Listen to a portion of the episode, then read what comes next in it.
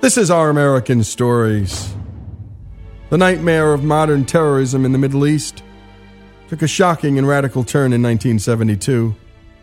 More than a thousand miles from the Holy Land, radical Palestinians, unable to achieve their goals through war or diplomacy, massacred 11 Israeli athletes at the Munich Olympics in Germany.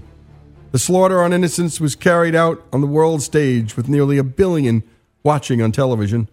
What the world didn't see was the Israeli response.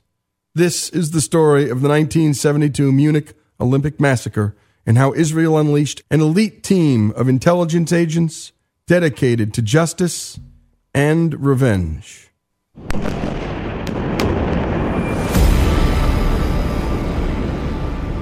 Nearly every week on television and in newspapers, we witness a blood feud between Israelis and Palestinians that has gone on for decades. It was in the late 1960s when this cycle of violence began to escalate.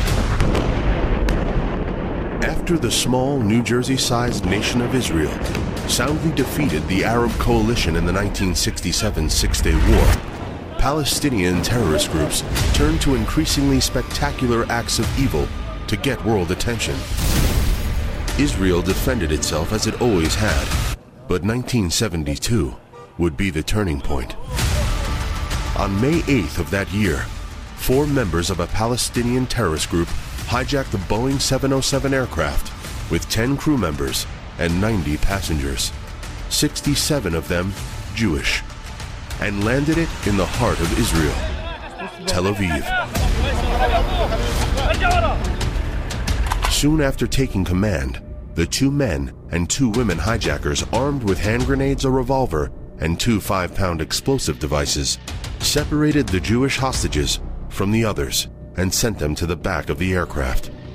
The captain relayed the terrorist demands that 315 convicted Palestinian terrorists be released from Israeli prisons, or they would blow up the airplane with its passengers. Alternative is to leave here, otherwise I am quite sure the plane will be exploded. Israel's policy was never to negotiate with terrorists or never to back down. Prime Minister Golda Meir ordered an assault on the aircraft. The mission was led by Israel's elite anti terror unit, commanded by Ehud Barak, and joined by Benjamin Netanyahu. Both will become future prime ministers. Israeli commandos approached the aircraft, disguised as aircraft mechanics in white jumpsuits. They immediately kill the two male hijackers and apprehend the two females. Here's Ehud Barak on the incident. It took just uh, 90 seconds uh, before we stormed it, killed two of the um, uh, terrorists. Israelis interviewed the two captured female terrorists who admitted they were members of Black September, an amorphous branch of the terrorist organization Fatah. Founded by Yasser Arafat, Fatah is the most radical wing of the Palestine Liberation Organization, better known as the PLO. The man who ordered the hijacking was Arafat's protege and Fatah's commander, Ali Hassan Salameh. Two weeks after the hijacking, Salameh's name came up again in connection with a bloody massacre that left 24 dead, 78 wounded, at the same airport. Two of the three terrorists died, and the third was arrested. But Israel had not heard the last of Salameh or Black September. Here's Benjamin Netanyahu. After that, they realized they can't hijack Israeli planes. If they go to Israel with somebody else's plane and uh, try to extort something there, they'll be killed. So they figured they'd go somewhere else. Somewhere the whole world would be watching. The 1972 Munich Olympics. Israel! Munich's Olympic Games were carefully constructed to convey the message that Germany's rehabilitation was complete. That 1936, when Berlin under Adolf Hitler hosted the 11th Olympiad against a backdrop of discrimination and violence, was a relic of a dead past. Italian! The German organizers didn't want the world to see them holding guns, which might evoke old images. No armed guards or police were positioned in the Olympic Village. or at stadium entrances. Security costs for the games came to $2 million. This relatively insignificant sum was not born of miserliness, but of a frank desire to keep security to a minimum. In contrast, the 2004 Olympic security costs exceeded $1 billion. Germany, Cologne Airport, Wednesday, August 23rd, 1972. A middle aged couple wait for their four pieces of luggage to arrive. The man, dressed in a well tailored suit, hoists the bags onto two carts and heads towards the customs line and the exit beyond. The Palestinian man is a courier for Fatah and its Black September wing in Europe. His accomplice, posing as his wife, is there to lend legitimacy to their cover. The couple are asked to open their bags. The husband refuses. He begins to yell and scream. I am a businessman, not a criminal. The customs officials have seen this act before. They point to a bag and ask him to open it. The man reluctantly opens the suitcase. Lingerie, in many colors and styles, covers the inspection desk. The officer motions to the man, close your case and carry on. What the German officer doesn't know is that the three pieces of luggage he failed to inspect contains eight AK-47s, dozens of magazines loaded with 7.62 millimeter bullets, and 10 hand grenades. The operation is on track. With 13 days to go before the attack, the terrorists have time to kill. They choose nicknames for themselves. One member of Black September calls himself Che Guevara, as a tribute to his hero, the bloodthirsty Cuban communist sidekick of Fidel Castro. The rest of the eight Palestinians take in the sights, make dinner plans, and catch up on sleep. One even goes to two Olympic volleyball games. And when we come back, more of this remarkable story here on our American stories the massacre at the Munich Olympics.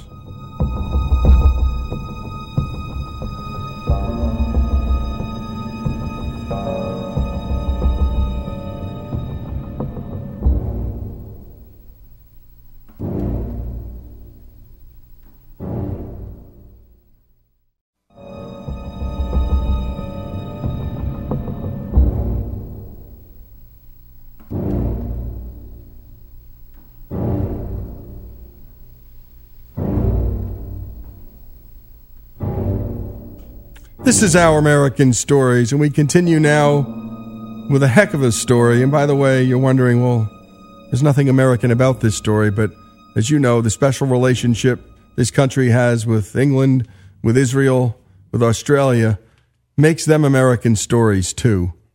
And our experience with terrorism, rad- the radical Islamic variety, makes us very close cousins to Israel. And now let's pick up where the story left off the 1972 Munich Olympic Massacre.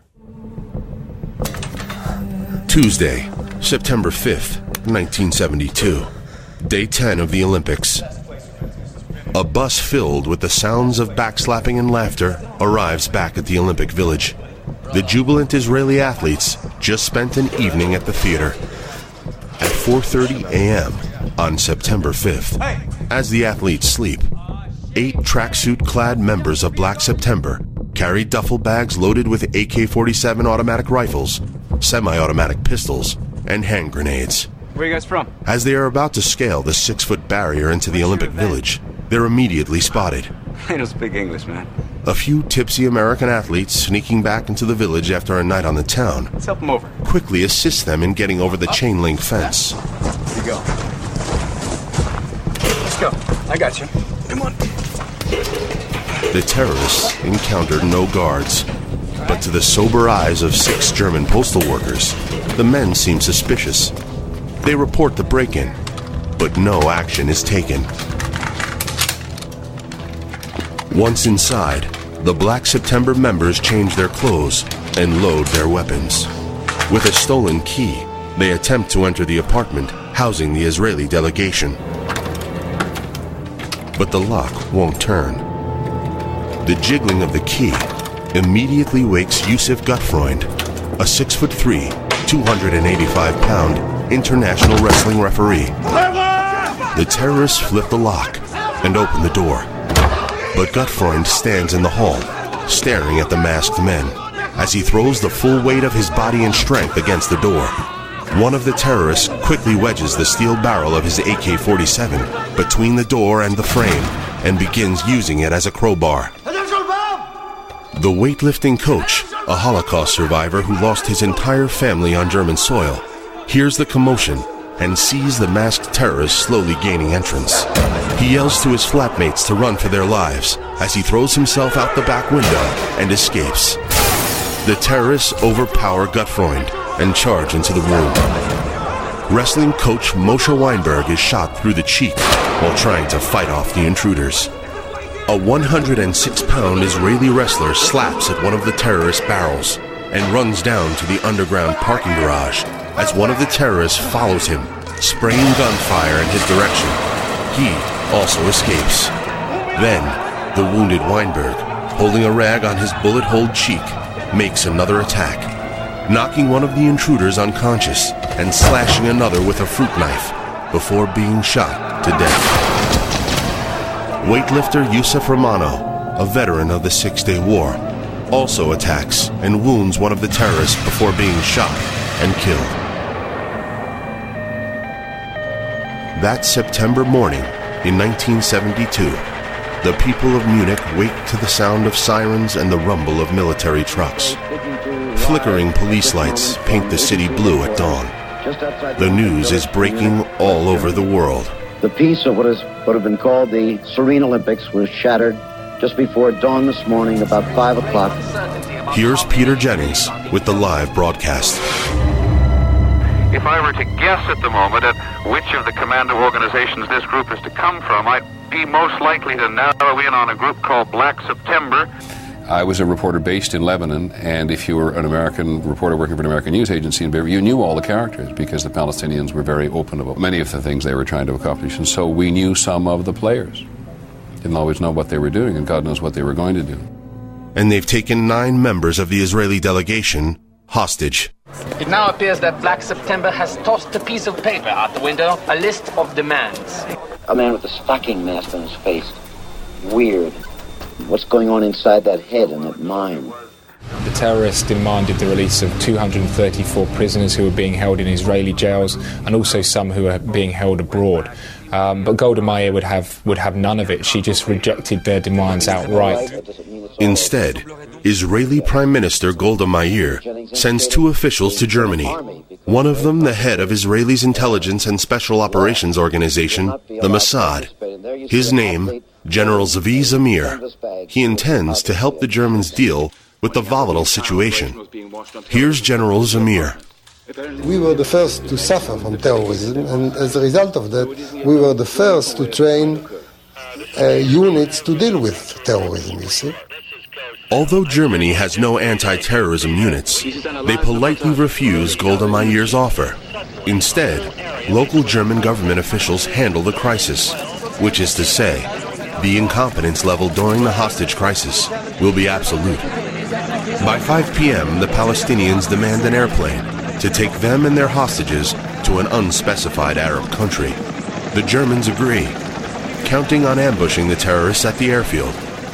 German authorities transport the terrorists and their hostages to Furstenfeldbruck Airport. Heading to an airport called uh, Furstenfeldbruck.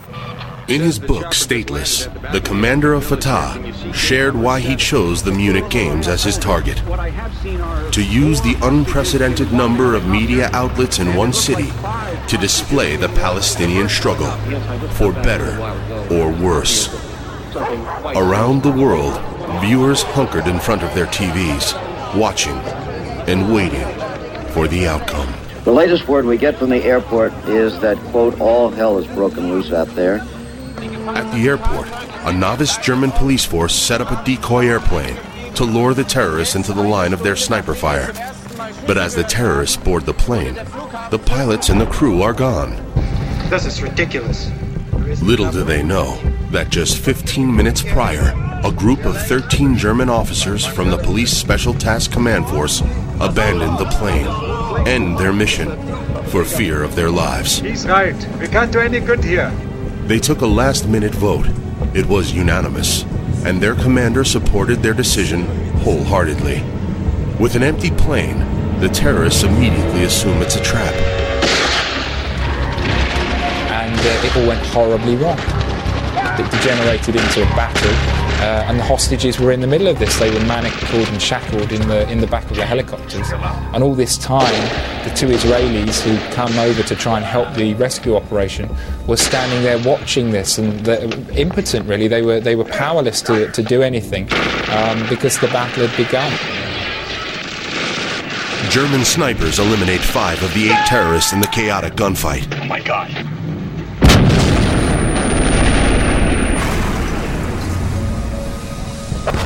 But before their deaths, the members of Black September murder all nine of the chained Israeli hostages.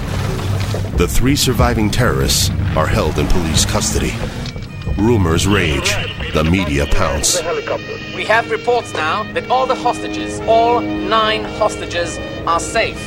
The international news agency Reuters sends out an exclusive wire report. It reads All Israeli hostages have been freed. And according to these reports, all Arab terrorists have died by German gunfire. The good news spreads like wildfire, and the world celebrates. In Israel, relatives and friends show up at athletes' family homes with flowers and champagne. Then, just after 3 in the morning, the truth finally reaches the media when Reuters sends a corrected message over the wires. Flash all Israeli hostages seized by Arab guerrillas killed. ABC's Jim McKay broadcasts the devastating update to the world. He looks straight into the camera and says, We've just gotten the final word. You know, when I was a kid, my father used to say, Our greatest hopes and our worst fears are mm-hmm. seldom realized. Our worst fears have been realized tonight. They have now said that there were 11 hostages. Two were killed in their rooms this mo- yesterday morning. Nine were killed at the airport tonight. They're all gone. They're all gone. Comrades loaded onto an airplane to bring them home together. Jews have been led yet again to their death on German soil. Only 27 years passed since 6 million Jews were herded into camps and murdered. As the relatives of the Munich victims gather to bury their dead, Israeli security officials plot revenge. I think it was a great shock. It was a great shock because it showed you what kind of uh, lack of uh, inhibition, uh, lack of any moral constraints uh, this terror had. It was, if it was supposed to break our morale, it didn't. And that was Benjamin Netanyahu, still fighting the same fight today as the prime minister. The civilized world fighting the same fight against radical Muslims, radical Islamists. More on the 1972 Munich Olympic massacre after these messages.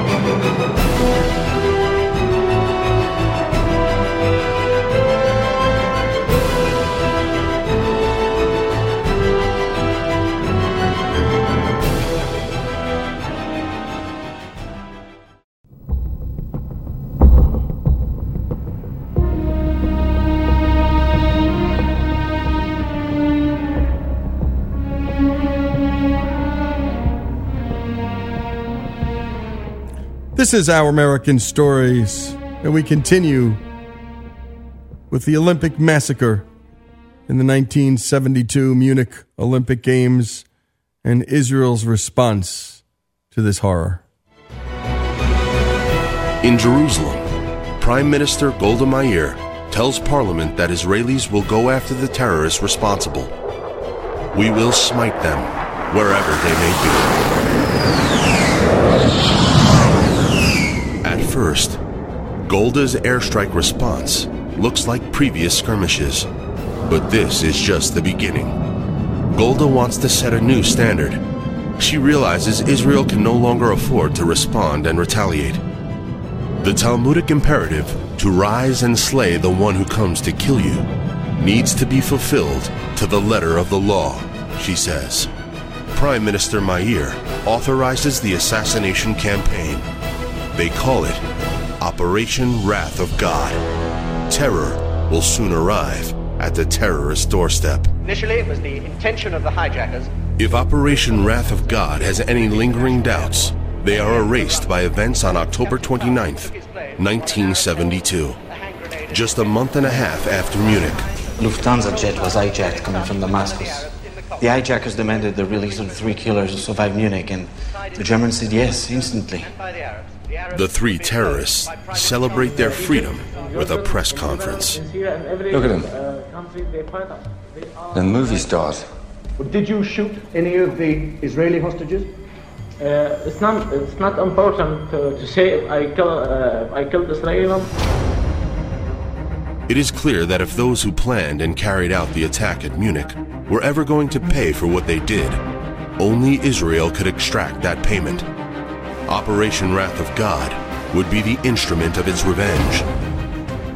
That was the first time, I think, in the history of Israel, and maybe in the history of the world, that a state decided to pursue a policy of personal killing uh, in a systematic way.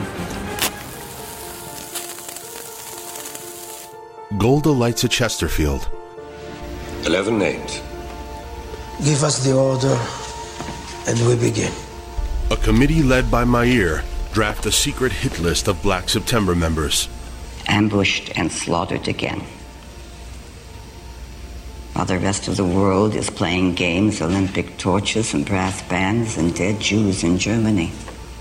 And the world couldn't care less. We've responded. We sent 70 fighter Response jets. no one heard. Airstrikes on guerrilla training centers. That's a response. The Israeli intelligence agency Mossad supplies the committee with dossiers on the Palestinian members.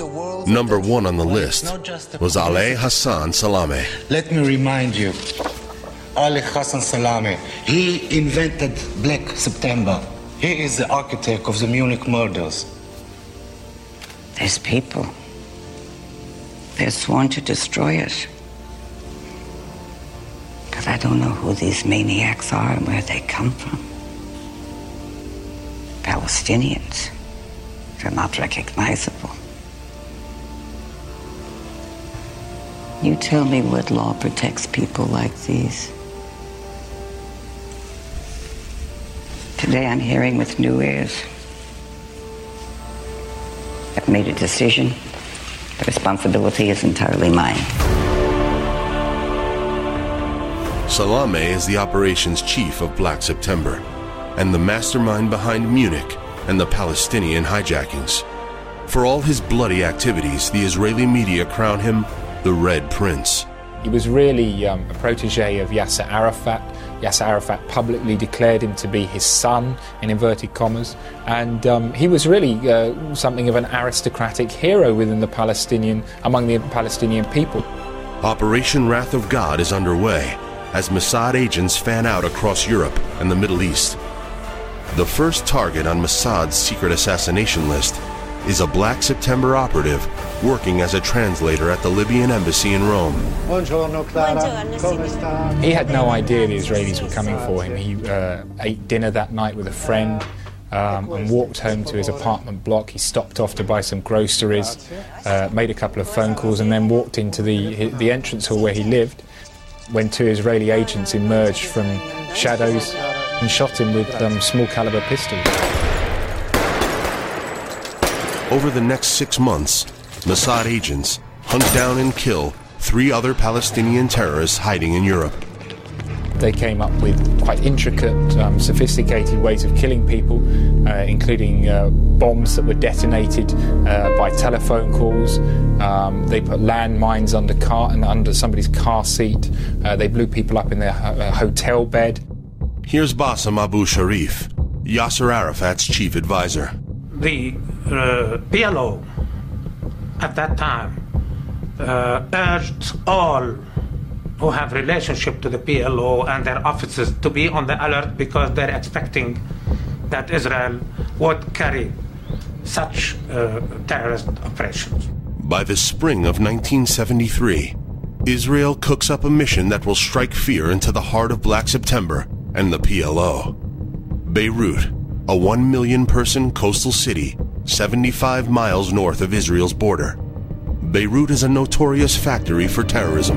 At the time, of course, Beirut wasn't like uh, Europe. It was an armed uh, city where they would have been quite prepared to um, attack and kill any Israelis, uh, any Israeli soldiers that they saw. But these Israeli agents will not be seen. For this operation, Mossad will enlist Israel's elite special force, known simply as the Unit. Lieutenant Colonel Ehud Barak is in charge. We felt very self confident that we can do whatever we need to, to do. There's the scalpel and there's the sledgehammer. The sledgehammers, the cruise missiles, and the Air Force coming in and laying down carpet of bombs. The, the, the unit is a scalpel. And this operation is most definitely a surgical strike. Mossad learns that three top level Fatah targets live in the same apartment block on the Rue Verdun, just beyond the American and British embassies and the luxury seaside hotels. They were the planners, they were the military um, commanders, and they were very, very close to Yasser Arafat. It's Israel's most audacious counterterrorism mission to date. The intended message our reach is long. We can find you anywhere. The motive deterrence, prevention, revenge. Here's how it goes down. Ehud Barak turned up at the uh, uh, the commando's base and slapped down on the table the three photographs of the individuals they were going to target. And uh, people who were there have said this murmur of anticipation ran through the room. I told him, "These are the guys. try to photograph their faces. We are going to uh, go and find them." As they train to go and find them, they realize that a group of young Israeli men moving through the streets of Beirut might easily blow up their operation. So they decide to disguise themselves as couples on a date. The shortest warriors dress in drag. Barak is the hot brunette. A future Israeli general and deputy head of the Mossad are the blondes. The men hide their weapons and explosives under their jackets. The ladies stash Uzi submachine guns in their fashionable purses and hide hand grenades under their brassieres. The idea is show the people something very unthreatening, they won't even notice it, and you can walk right by even a police officer, as they did in this case. And when we come back, the final installment in this riveting story the Israeli response to the massacre in Munich. They weren't just looking for justice, they were looking for revenge.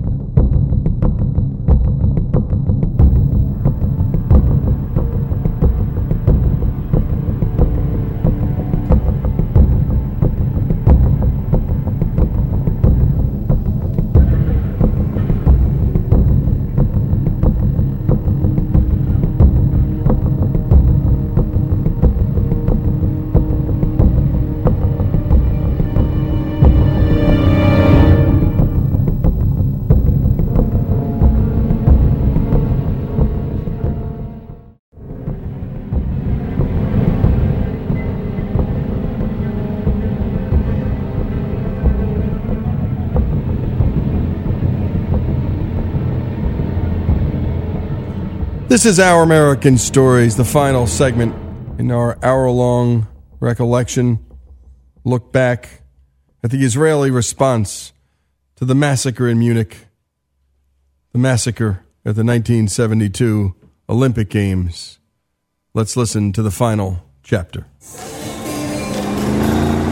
On April 9th, 1973, Israeli naval missile boats depart from Haifa Naval Base carrying the unit's top 16 commandos and rubber Zodiac speedboats. The ladies cover their heads with plastic ponchos to protect their wigs and makeup covered faces from the sea spray. When the missile boats reach the shores of Beirut, the inflatable Zodiacs are lowered into the water. To avoid being heard, they cut the engine several hundred yards from the shore and begin to paddle. A lot of manpower. Shoot three guys. They were met by waiting cars with Mossad agents behind the wheel. And then they drove them through Beirut, through the city, through traffic. The agents from the Mossad had found out where they lived and had even gotten blueprints of the houses, the apartment, the apartments where they were living, right outside of Beirut. A broad shouldered man in a suit, two sizes too big for him, walks hand in hand with Barak, the brunette, towards the entrance of their target. The other couples follow along while staying in character.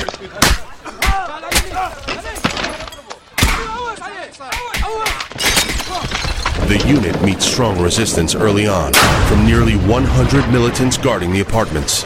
They engage in a close quarters battle. The doorman runs into the apartment and cries out in a garbled voice The Jews are here.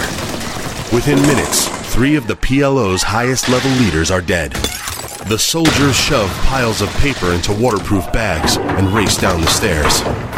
As the unit exits into the street, they run into a firefight with Lebanese police, who are quickly beaten back. Mossad agents drive the commandos back to the beach, abandon their rented Buick Skylarks, and returned to the missile boats in their rubber Zodiacs. It took us the whole operation from the time we landed to the time we were back in the sea some 30 minutes. By the time the sun rises over Beirut, Barak and his men are back in Israel. The Israelis assassinated three Palestinian leaders who all lived in this one apartment building. Altogether, they killed or injured as many as 40 Lebanese and Palestinians. I remember the town was in shock when they invaded Beirut itself. And in the dead of night, just stitched these guys in their apartments. The sense of vulnerability was enormous. In Lebanon, the government collapses in the aftermath of the attack. Arab newspapers publish eyewitness accounts of two beautiful women, one a blonde, one a brunette, fighting terrorists in the streets of Beirut, keeping police, army, and Palestinian operatives at bay with long bursts of automatic gunfire. Stories abound, myths grow. Yet the most important target, and most elusive, is still at large. The Israelis were so keen to assassinate Ali Hassan Salameh that they um, uh, searched all over Europe for him. They weren't sure where he was uh, based or, or, or even really sure what he looked like at the time. He was very cautious and careful and moved from one place to, to another, never, never stayed at the same place. He was a very, very difficult target.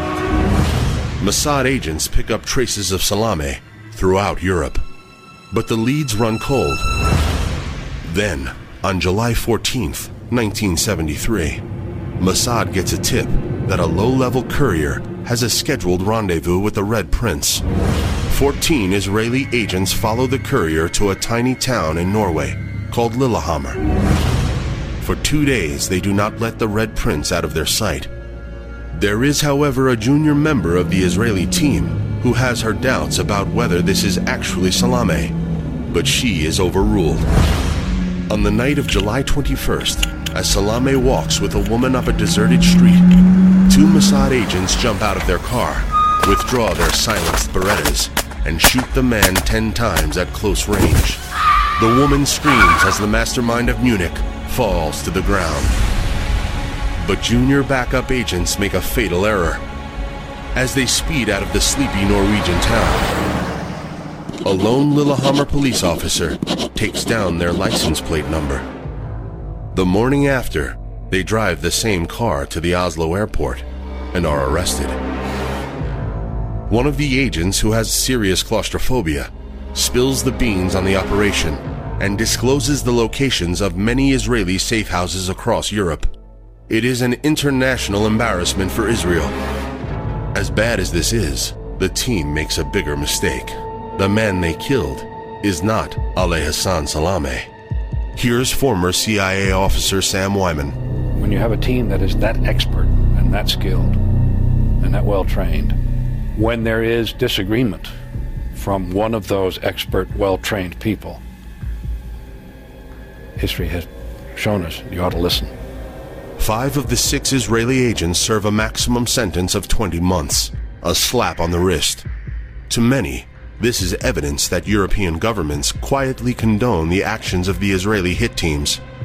But back in Israel, one of Golda Meir's worst nightmares has come true. The murder in Lillehammer was seen as such a disaster um, for Israeli intelligence that Golda Meir and the Israeli uh, government decided to suspend um, Operation Wrath of God and put a, hold, uh, put a hold on, on future assassination operations. Mossad hit teams lie dormant for five years. During this time, in 1974, Golda authorizes a hit on PLO leader Yasser Arafat. But low visibility prevents aerial reconnaissance from confirming Arafat's location. The mission is aborted. That same year, Arafat is given a hero's welcome at the United Nations, just two years after the Munich massacre. Standing right behind him and sharing in the spotlight is Arafat's close friend, the architect of Munich, Ali Hassan Salameh. In 1978, five years after Operation Wrath of God was suspended, Mossad is given a green light once more and zero in on Salameh, who is working at PLO headquarters in Beirut. He had uh, lowered his guard. He was following a pretty regular daily routine. Uh, the, the, Israeli agents soon realized from surveillance uh, where he was living and where he would work and people he would visit. January 1979. Salameh leaves his home in the afternoon and gets into his tan Chevrolet, accompanied by two bodyguards. Two more bodyguards climb into the Land Rover and follow behind. The Chevy rolls towards a rented Volkswagen Bug that is packed with 11 pounds of plastic explosives, equal to 70 pounds of dynamite. A Mossad agent stands 100 yards away on the balcony of her rented apartment and watches the convoy approach. She flips the switch on the detonator as the Chevrolet rolls past. As the smoke clears, the car lays obliterated in the middle of the street. Inside, 38 year old Ali Hassan Salameh is dead. Well, Salameh was seen as, as almost a, an aristocrat within the Palestinian community. He was, he was uh, revered by many people, idolized by many others. Um, and his death came as a huge shock to, um, uh, to Palestinians. He had a huge funeral. Yasser Arafat shed tears and uh, hugged uh, Ali Hassan Salameh's young son um, and really uh, uh, was visibly moved and deeply upset by, by the attack.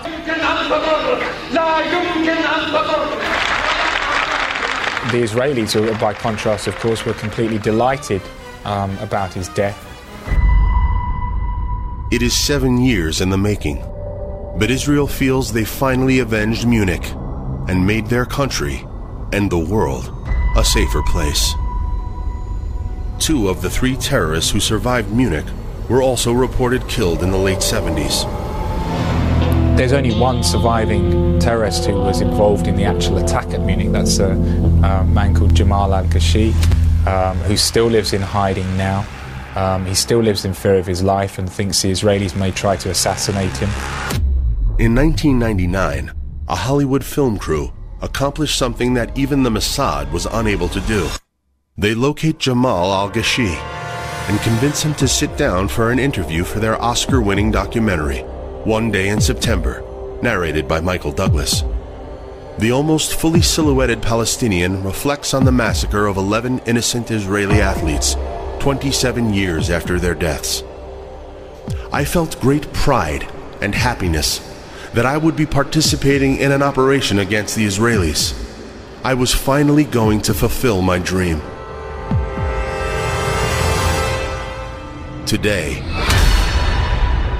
he is reportedly hiding somewhere in Africa.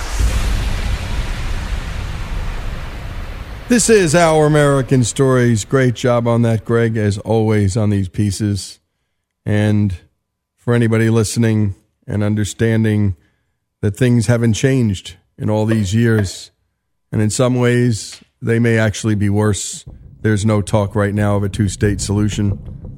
We have Hamas inside the West Bank with a covenant that urges the destruction of Israel and swears by the destruction of Israel. And of course, the response from the Israelis, the only response possible hunt them down, kill them. To the end.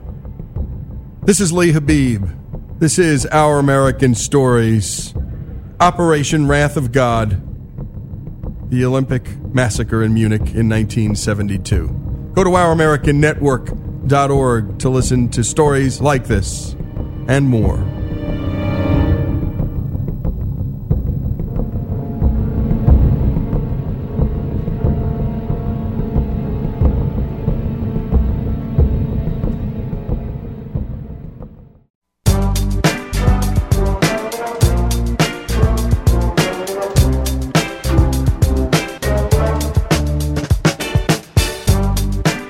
Is Our American Stories, and on this day in history, one of the best record producers of all time was born in 1963, and Jesse takes it from here. Rick Rubin is an American record producer and former co president of Columbia Records. Along with Russell Simmons, Rubin is the co founder of Def Jam Records and also he established the American Recordings label. With the Beastie Boys, LL Cool J, Public Enemy, and Run DMC, Rubin helped popularize hip hop music in the 80s. He's responsible for single handedly rescuing, reviving, and, like the story of Lazarus, bringing the careers of both Johnny Cash and Neil Diamond back from the dead. He's won eight Grammy Awards and has been nominated 17 times. Saying that Rubin has worked with a broad range of musicians is putting it mildly.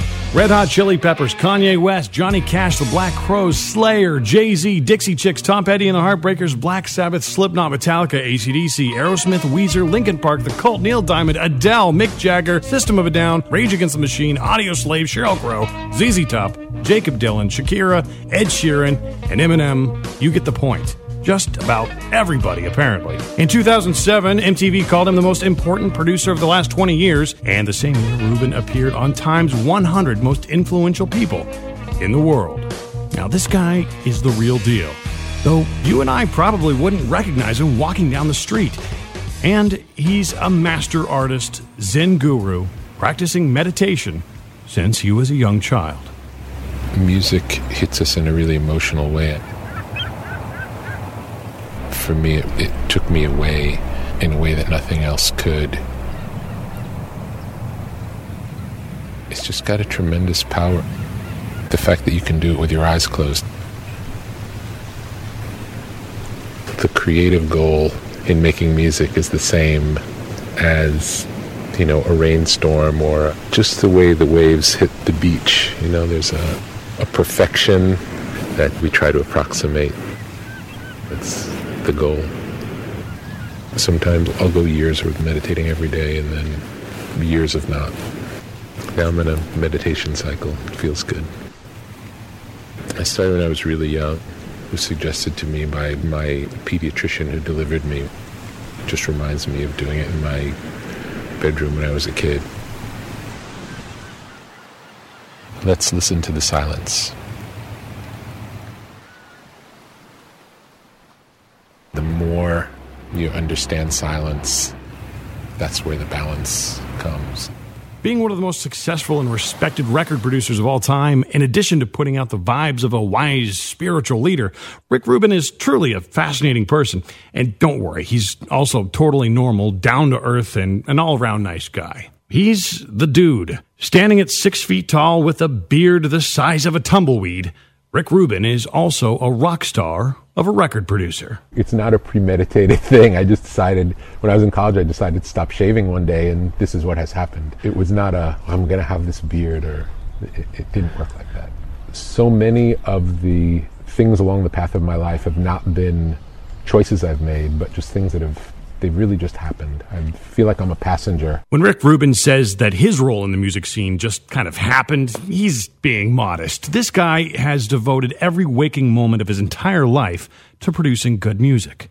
Born in Long Beach, New York, his dad, Mickey, was a shoe wholesaler and his mom, Linda, a housewife. While a student at Long Beach High School, he befriended the school's audiovisual department director, Steve Freeman, who gave him a few lessons in guitar playing and songwriting. Here's Rubin on the early musical influences in his life. The Beatles was the first thing when I was probably five years old, four years old, five years old, six years old. The Beatles was the Beatles and the Monkees were sort of the thing.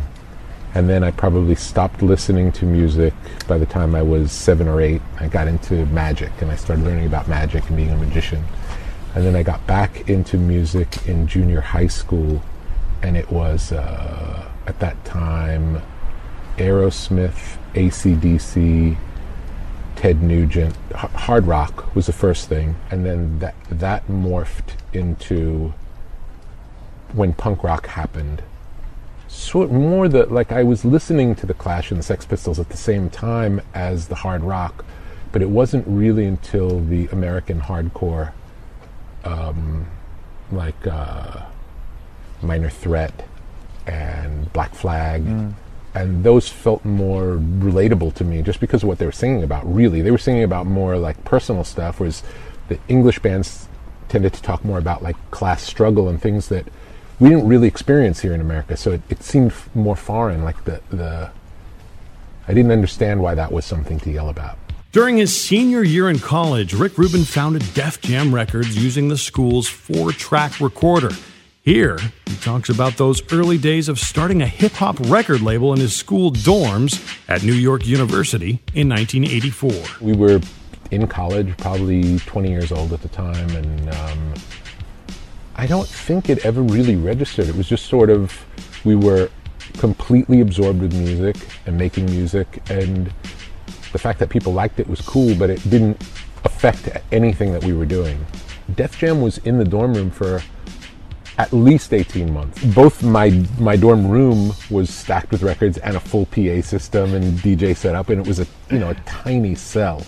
It was ridiculous. The initial energy of Def Jam was a more urban version of punk rock. His passion was moving towards the NYC hip hop scene when Rubin was introduced to concert promoter, artist manager Russell Simmons in a club where Rubin explained that he needed help getting Def Jam off the ground. Here's Rick Rubin talking about meeting Russell Simmons and the impact that it had on his life. coolest guy. Just um, he's about five years older than me. He already had produced Jimmy Spicer and Run DMC records and Kurtis Blow records, Mm. and and there weren't as we were discussing there weren't that many rap records in those days, and his name was on a lot of them. Yeah. So it was really a big honor for me to meet him, even then, because he was on all these records. You know, I was a kid in school. So getting to meet him, um, it was like he was the first person I met really in the record business. You know, really in the record business. And if you if you uh, if you compared him to people who were really in the record business, they wouldn't think that he was in the record business. But from where we were, he was actually involved, and that was more than anyone you know we knew. Their first major album released on Def Jam Records was LL Cool J's I Need a Beat. When we come back, more about the life, career, and philosophy of one of the most successful record producers of all time, Rick Rubin. This is Our American Stories.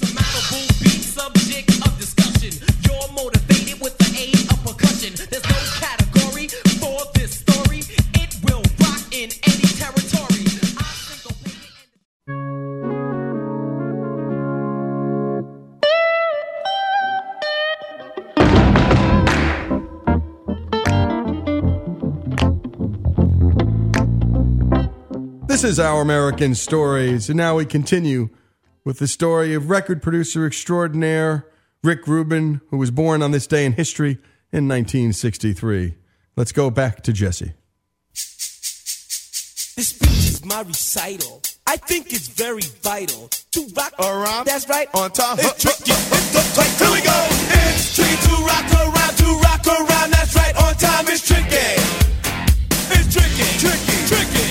After successfully establishing the Def Jam label with Russell Simmons, Rubin went on to find more hip hop acts outside the Bronx, Brooklyn, and Harlem, including rappers from Queens, Staten Island, and Long Island, which eventually led to Def Jam's signing of Public Enemy. Rubin was also instrumental in pointing the members of the Beastie Boys away from their punk rock roots and into rap. 1985's hard rock Parties Getting Rough Beastie Groove EP by the Beastie Boys came out on the success of Rubin's production work with breakthrough act Run DMC. Here's Rubin on his thoughts after working with Run DMC. At the time that I started making hip hop records, the idea of someday getting to work with Run DMC would have been that would have been just it they really lived the hip hop life. They were. Um, what's interesting about Run DMC is that the groups that came before them didn't really own the the hip hop culture. Like if you looked at Grandmaster Flash and the Furious Five, they dressed more like Parliament, or Afrika Bambaataa and Soulsonic Force, mm. more like Parliament. Like their influences were style influences and often musical influences were more rooted in an older form of music. Mm-hmm. Run DMC were the first actual b-boys where the way they dressed, the shell toe Adidas and the, the warm-up suits and artists didn't wear warm-up suits on stage in those days. Mm. You know, they wore leather suits and feathers. So it was radical to see these guys who looked like they could be hanging out in the park on stage and singing about different things. And the music was different. The music was more. Uh, it wasn't R&B, which up till that time most rap records were still R&B records with guys rapping on.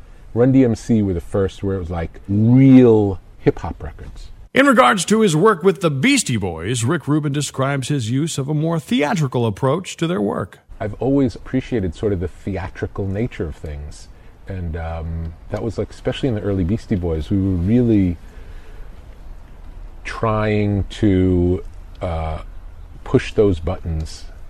Um, and we were probably influenced, like at the time, we were really into Monty Python and we were really into Steve Martin. I always loved pro wrestling. And it's, you know, it's a ridiculous world. It's, it's a very uh, over the top, theatrical, crazy world. And um, so those those were inspirations that sort of filtered in, and uh, and that's where the kind of more theatrical side of it. You know, the Beasties, we used to do really confrontational shows in the Beasties. Rubin tapped Adam Dubin and Ric Menello to co-direct the music videos for the Beastie Boys' You Gotta Fight for Your Right to Party and No Sleep Till Brooklyn, effectively launching the band's mainstream hip-hop career. You gotta fight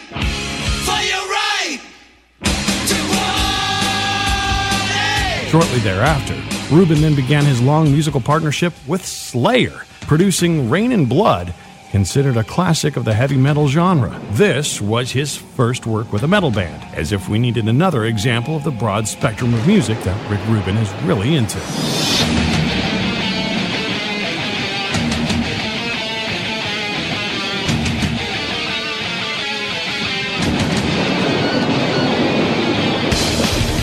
In 1987, The Cult released their pivotal third album called Electric.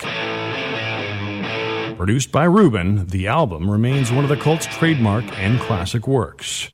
In 1988, Rick Rubin and Russell Simmons went their different ways at Def Jam Records when Rubin decided to leave New York for Los Angeles, forming his own label, American Recordings. Here's Rick Rubin on how he approached creating his own label. No idea. Just music I liked. It was always about music I liked, finding good things and um, whatever moved me. And even with a proven track record of success producing hip hop records in New York, Rubin says that there were some who tried to talk him out of creating American records. Pretty much every step of the way, people tried to talk me out of what I was doing next. You know, I can remember when I formed American and being partners uh, with Geffen Records. They really wanted me to make rap records because we had all the success with rap. It's like, why would you do this. The very first major project on the American Records label was Johnny Cash's first American Recordings album in 1994, a record including six cover songs and new material written by others for Cash at Rubin's request. The album was a critical and commercial success and helped bring Johnny Cash's career back from the dead. Here's Rick Rubin on how he came up with the idea in the first place. The way it happened was uh, it was interesting. The label was relatively new all of the artists that I'd been working with were kind of young of the moment, first records, you know, or mm. Glenn Danzig had, you know, he was in the Misfits, but this was his first, you know, new band, first record. it was uh, Slayer was still a pretty young band. They made maybe two independent albums, Mm. um, so it was a lot of young people. And I just thought it'd be interesting to find uh, a grown-up artist who's really talented and just who hasn't been doing good work for a while, and um, help them regain what they were. And I and and the first artist who came to mind was Johnny Cash. And then I arranged to go see him play and and he was everything that I thought he was. He was amazing and had basically been discarded by the um, you know the country community and written off. Here's the late, great Johnny Cash talking about getting that first phone call from Rubin and meeting in person for the very first time to talk about creating the album. Rick Rubin called my manager, Lou Robin, and said he would like to talk to him about recording me. And Lou invited him to come to a concert. So he came to a concert a few miles south of Los Angeles. And I met him backstage. And we didn't really talk about me recording with him then. We talked about the record business and what I had been doing and what I hadn't been doing mainly. But he said, I'd like to talk to you again. You know, it was getting late. So he came to another concert. And we sat back backstage and talked, and he said, I'd like to record you on American. And I said, What would you do with me that, that uh, everybody else has tried to do, you know, and couldn't? And he said, Well, what would you like to do? He said, That's what I'll do. And I, you know, I said, Well, I would like to just take my guitar and sit down in front of a microphone and, and sing until I found the songs that I wanted to record and then record them the way that, that I feel like they should be done. And, and he said, Well, that's what I want. He said, I want to get the best out of you. Whatever you want to do, that's what I want to get on record. And here's Rick Rubin on what Johnny Cash must have thought at the time and how they decided to go forward with the recordings. I think he just thought I was crazy. You know, he really didn't. Uh, I know that he liked that I was so enthusiastic on his behalf from the beginning. But actually, on the way home from his funeral, a friend of his told me a story and he said, I'll always trust Rick because he believed in me when I didn't believe in myself. And I remember it made me cry when he told me that.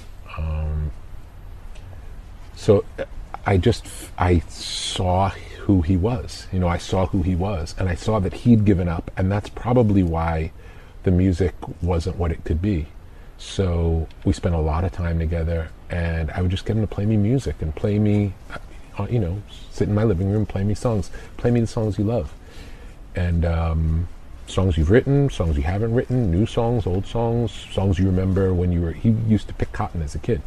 Tell me the songs you remember singing when you were picking cotton. You play me a song, or what was your favorite blues song? What was your favorite gospel song? The songs Tennessee Stud and The Man Who Couldn't Cry were recorded live at the Viper Room at Sunset Strip in Los Angeles, owned at the time by Johnny Depp. In a rave review by Rolling Stone, Anthony DeCurtis hailed it as one of Cash's greatest albums because of his self possessed, biblically intense take on the traditional folk songs and Rubin's no frills production. Here's The Beast in Me from Johnny Cash's first American recordings album, produced by Rick Rubin. The beast in me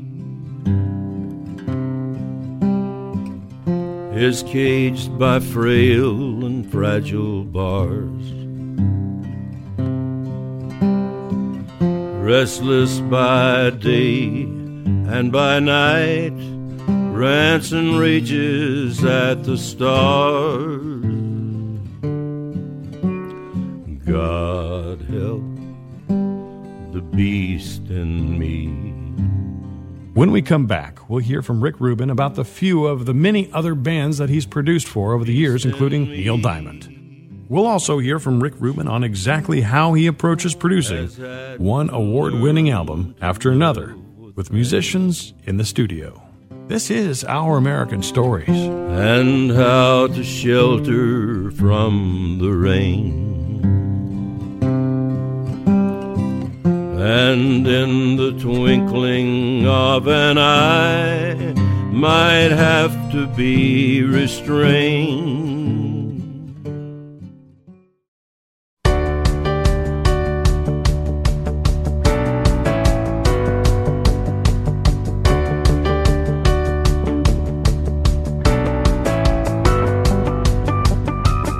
This is Our American Stories, and now back to Jesse with the story of one of the best record producers of all time, born on this day in history in 1963, Rick Rubin.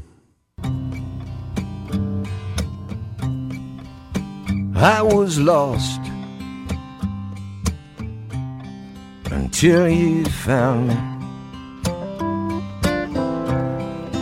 You're the reason for my today. Was tempest tossed. Now I sleep soundly. Thanks to you, gladly say. When we left off, Rick Rubin had just brought back the career of Johnny Cash from the dead by letting Cash simply sing the songs that he wanted to with only his voice and a guitar, the way Johnny wanted it. What a concept, huh? 12 Songs is the 26th studio album by Neil Diamond, released in 2005 and produced by Rick Rubin, who expressed interest in working with Diamond, and the two got together several times at each other's homes before going into the recording studio. The end result 12 Songs ended up being one of Diamond's most successful and critically acclaimed studio albums in years, debuting at number 4 on the Billboard Top 200. Pretty soon we were taking it serious. Me and you underneath a mysterious spell. Nothing I could do, suddenly felt like a bolt out of hell. Telling you. Rubin's influence would extend beyond the recording sessions, as the subsequent tour behind the album found Diamond using tougher sounding arrangements of his classic songs with his longtime backing band and playing more guitar on stage than he had done since the hot August nights One era. of us trying to hold it down. Neither one of us taking the middle ground. Wasn't how to make sense we were thinking of. Just the two of us bent on delirious love. Rick Rubin has also produced a number of records with other artists which were released on labels other than American. Arguably, his biggest success as a producer came from working with the Red Hot Chili Peppers, in which whom Rubin produced six studio albums from 1991 to 2011, including their major label debut on Warner Brothers, 1991's Blood, Sugar, Sex, Magik, which launched the band into mainstream success thanks to the hit singles Under the Bridge and Give It Away.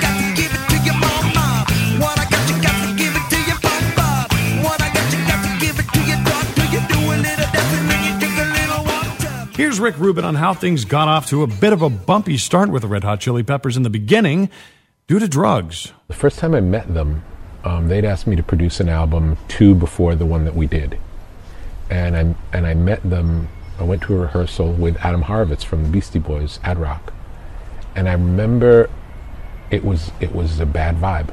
It was a bad vibe in the room, and you could see that the the the musicians didn't trust each other. That was the feeling in the room, mistrust. And uh, and I'd never really been around that before. It was like a, a toxic feeling. And l- later I learned that the, it was a drug thing, but I didn't know. I hadn't really been around that. Um, and then the next time I met them, two years later, uh, maybe three years later, they had all gotten sober, and it was an entirely different experience. They were different people and um, that was when we started working together and we made uh, the first album we made was blood sugar sex magik. The six albums with the Chili Peppers also spawned 12 number one singles on the Billboard Alternative Songs chart, a record the band, as of 2015, still holds, and various other awards, including 16 Grammy nominations with six wins, with a Producer of the Year Grammy Award for 2006's Stadium Arcadium, which was also nominated for Album of the Year. The band sold over 80 million albums worldwide, most of which have been through sales of the Rubin produced albums. When I was six years old, I broke my leg. More recently, Rubin has been working with singer songwriter Ed Sheeran. I was running from my brother and his friends. The 20 something redhead that packs stadiums full wherever he goes. Tasted the sweet perfume of the mountain grass I rolled down. I was younger then. Take me back to when I found my heart. Here's Rick Rubin talking about his approach to producing for Ed Sheeran, an approach that he brings to every artist that he works with. I saw him play live, and I loved him live. And I thought what he's doing is so unique and so original. And um, if you took a more traditional track and have him sing on it, that's not what's good about what you when you see him live. And um, and I thought the closer we could get to what makes him him, the better it would be. And that was the goal with the songs was what I don't want to know what the version that sounds good on the radio sounds like. I want to know what the Ed Sheeran version sounds like. You know, I want to know you as an artist. What do you sound like? And uh, and what what more maximizing what makes him different than everybody else on the radio instead of trying to minimize and make him fit. Like, I don't want him to fit. I want him to sound like him. If you want another example of the range of music that Rick Rubin likes and produces, look no further than the difference between Ed Sheeran, who we just heard, to another one of Rubin's favorite bands, System of a Down. Wake up! Wake up! Run, rush, and put a little makeup. I just has to another. You wanted to. Here's Rick Rubin on the first time he saw System of a Down live and what makes them so unique to him. I remember seeing going to see them the first time I went to see them play. They played at the Viper Room in LA. It was packed and uh, it's, you know 200 people. And I remember watching the show and just laughing. It was just so over the top and so extreme and um, like Armenian folk dancing with heavy metal riffs and um, you know wild political lyrics and screaming. It was just it was crazy music and usually heavy music falls a lot of heavy music falls into a similar thing. Mm. Um, I'm not going to say it's interchangeable because it's not, but there are certain rules of heavy metal, let's say, that everyone sort of follows those rules. And System of a Down were heavy band, you could say a heavy metal band, who didn't follow those rules. So they didn't have the rhythms that you'd hear in a typical, you know, you wouldn't hear a Metallica rhythm. You'd hear a System of a Down rhythm, which was different, dun, dun, dun, dun, dun, dun, dun, like different gallops and different um, and it's rooted in their Armenian, Armenian heritage. Just because Rick Rubin liked System of a Down doesn't mean everybody else did at least at first. People hated them. I can remember the, the big radio station in LA is uh, KROQ, and Kevin Weatherly is the uh, program director of KROQ, and I remember him saying, System of a Down is a band we will never play on our station ever. 100%. I don't care what happens. They're not, that doesn't fit on our station. By the same time that following year on that same LA rock station, System of a Down was number one. So why did it work with System of a Down? Here, Rick Rubin explains why they and other similar groups like Rage Against the Machine are his favorite kind of bands. They clearly didn't fit, but they were so good that they transcended not fitting. And those are the artists that I like the best. Those are my favorite artists. The ones that they don't really fit anywhere. They're not another in this mold. Um, Rage Against the Machine is another great example. It's like Rage Against the Machine, they don't sound like anyone. No one before Rage Against the Machine sounded like Rage Against the Machine. And a, and a lot of people didn't like them for that reason. But those are the revolutionary bands, those are the ones that changed the world. So far, we've heard what makes Rick Rubin tick. When we come back, we'll hear the approach that Rick Rubin uses in the studio to direct artists into creating some of the best music the world has ever heard or will ever hear. And as always, our This Day in Histories are brought to us by the great folks at Hillsdale College. And if you can't get to Hillsdale, Hillsdale can get to you. Their terrific online courses, there are 17 of them, can be found at hillsdale.edu. More with Jesse and Rick Rubin, born on this day in history in 1963. Yeah.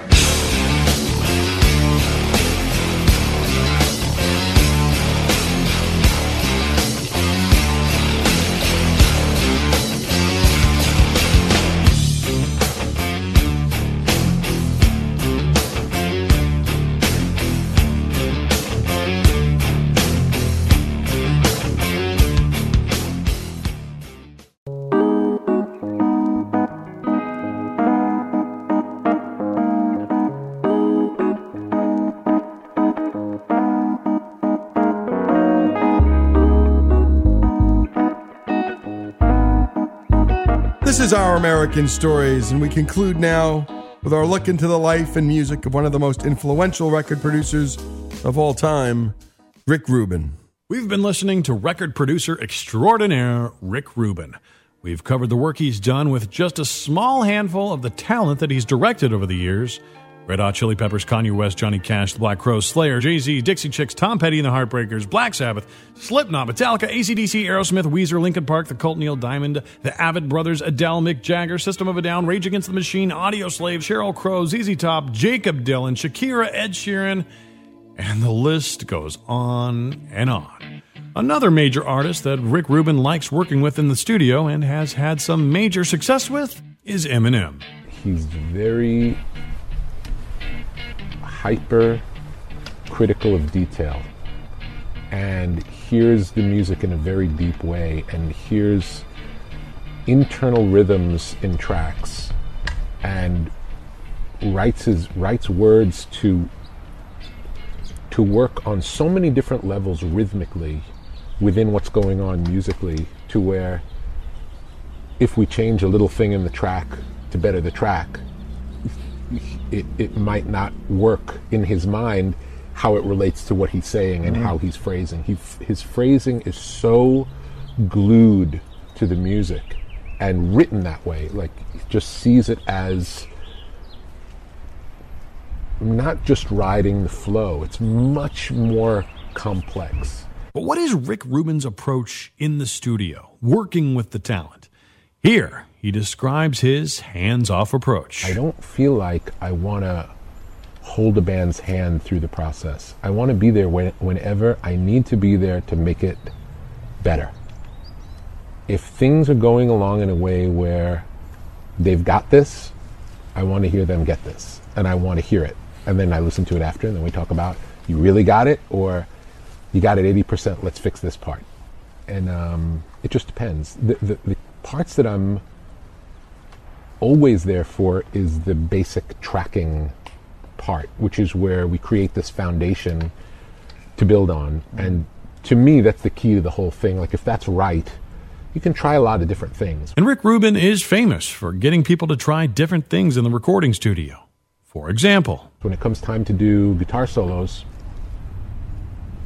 I might not like like um, on an Audioslave record.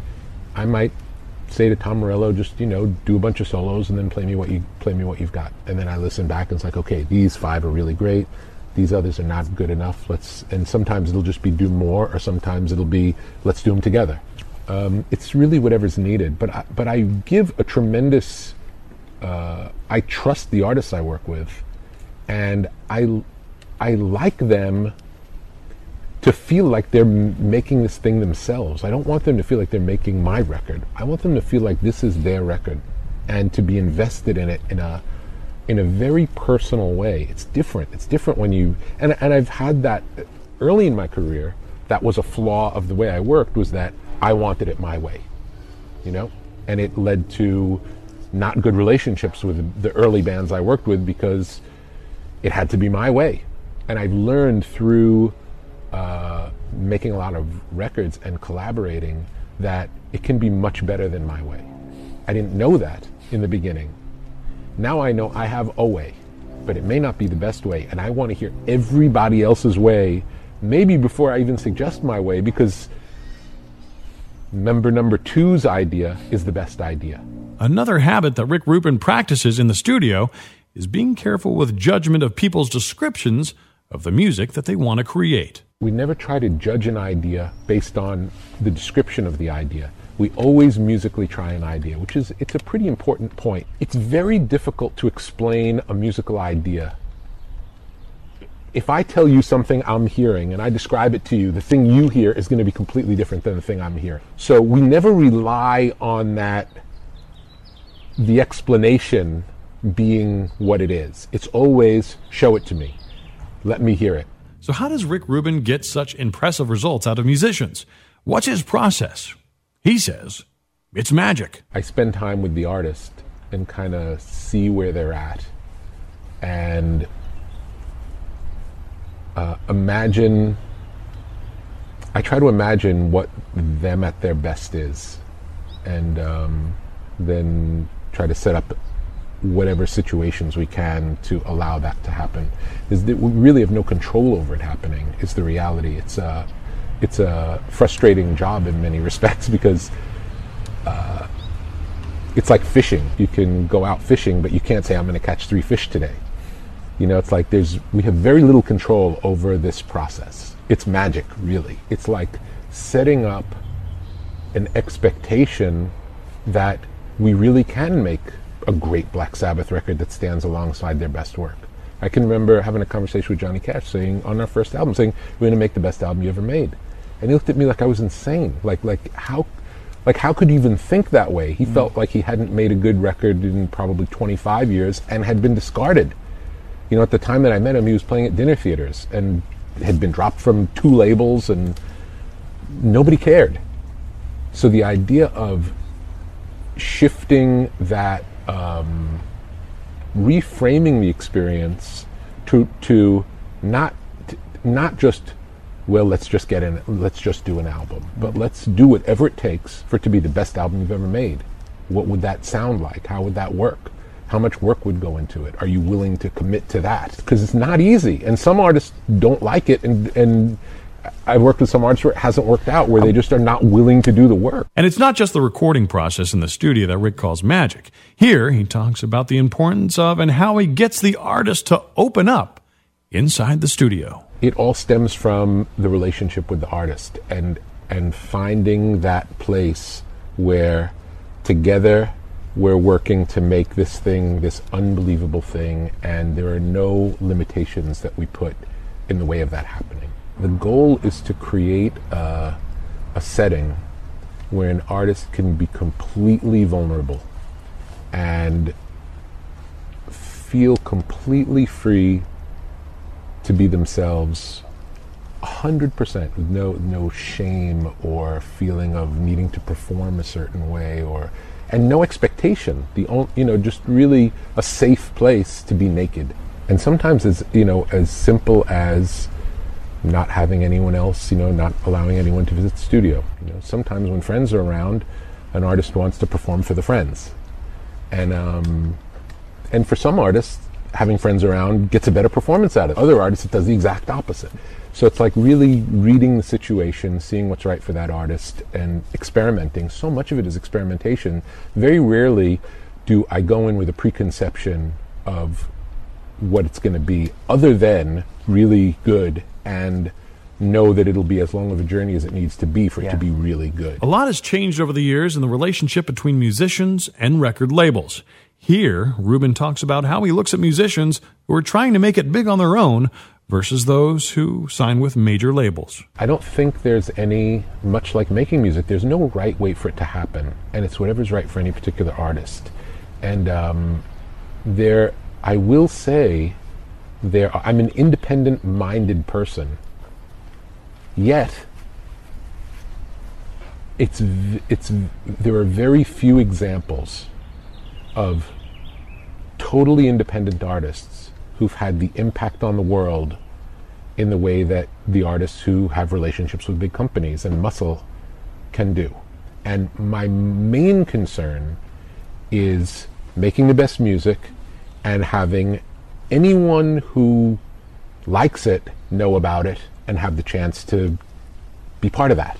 I've not yet seen the independent side completely be able to take it to that fruition. You know, even in the case of Radiohead, they were already on, you know, a major label and they were broken through a major label. So for them to then leave and do things independently, it's different. For an artist starting, again, there there are too few examples, and even for the for the best examples you can come up with, they don't seem to have the same cultural significance musically on the world yet. Even after all the success, all the albums, the hits, and awards, Rick Rubin is continually starstruck and grateful to be doing what he's done so well over the years. I'm really a fan of music, and luckily I get to work with these great artists. And Mm. every day, pretty much in the studio, I have this feeling of like, I can't believe this person is so talented. I can't believe they're this good. You know, I can't believe it. I can't believe someone can sing this good. You know, some of these people, you get to meet them, you can't even believe that they walk the earth. Paul McCartney, it's like, that guy's alive walking the earth. He wrote all those songs. It's unbelievable.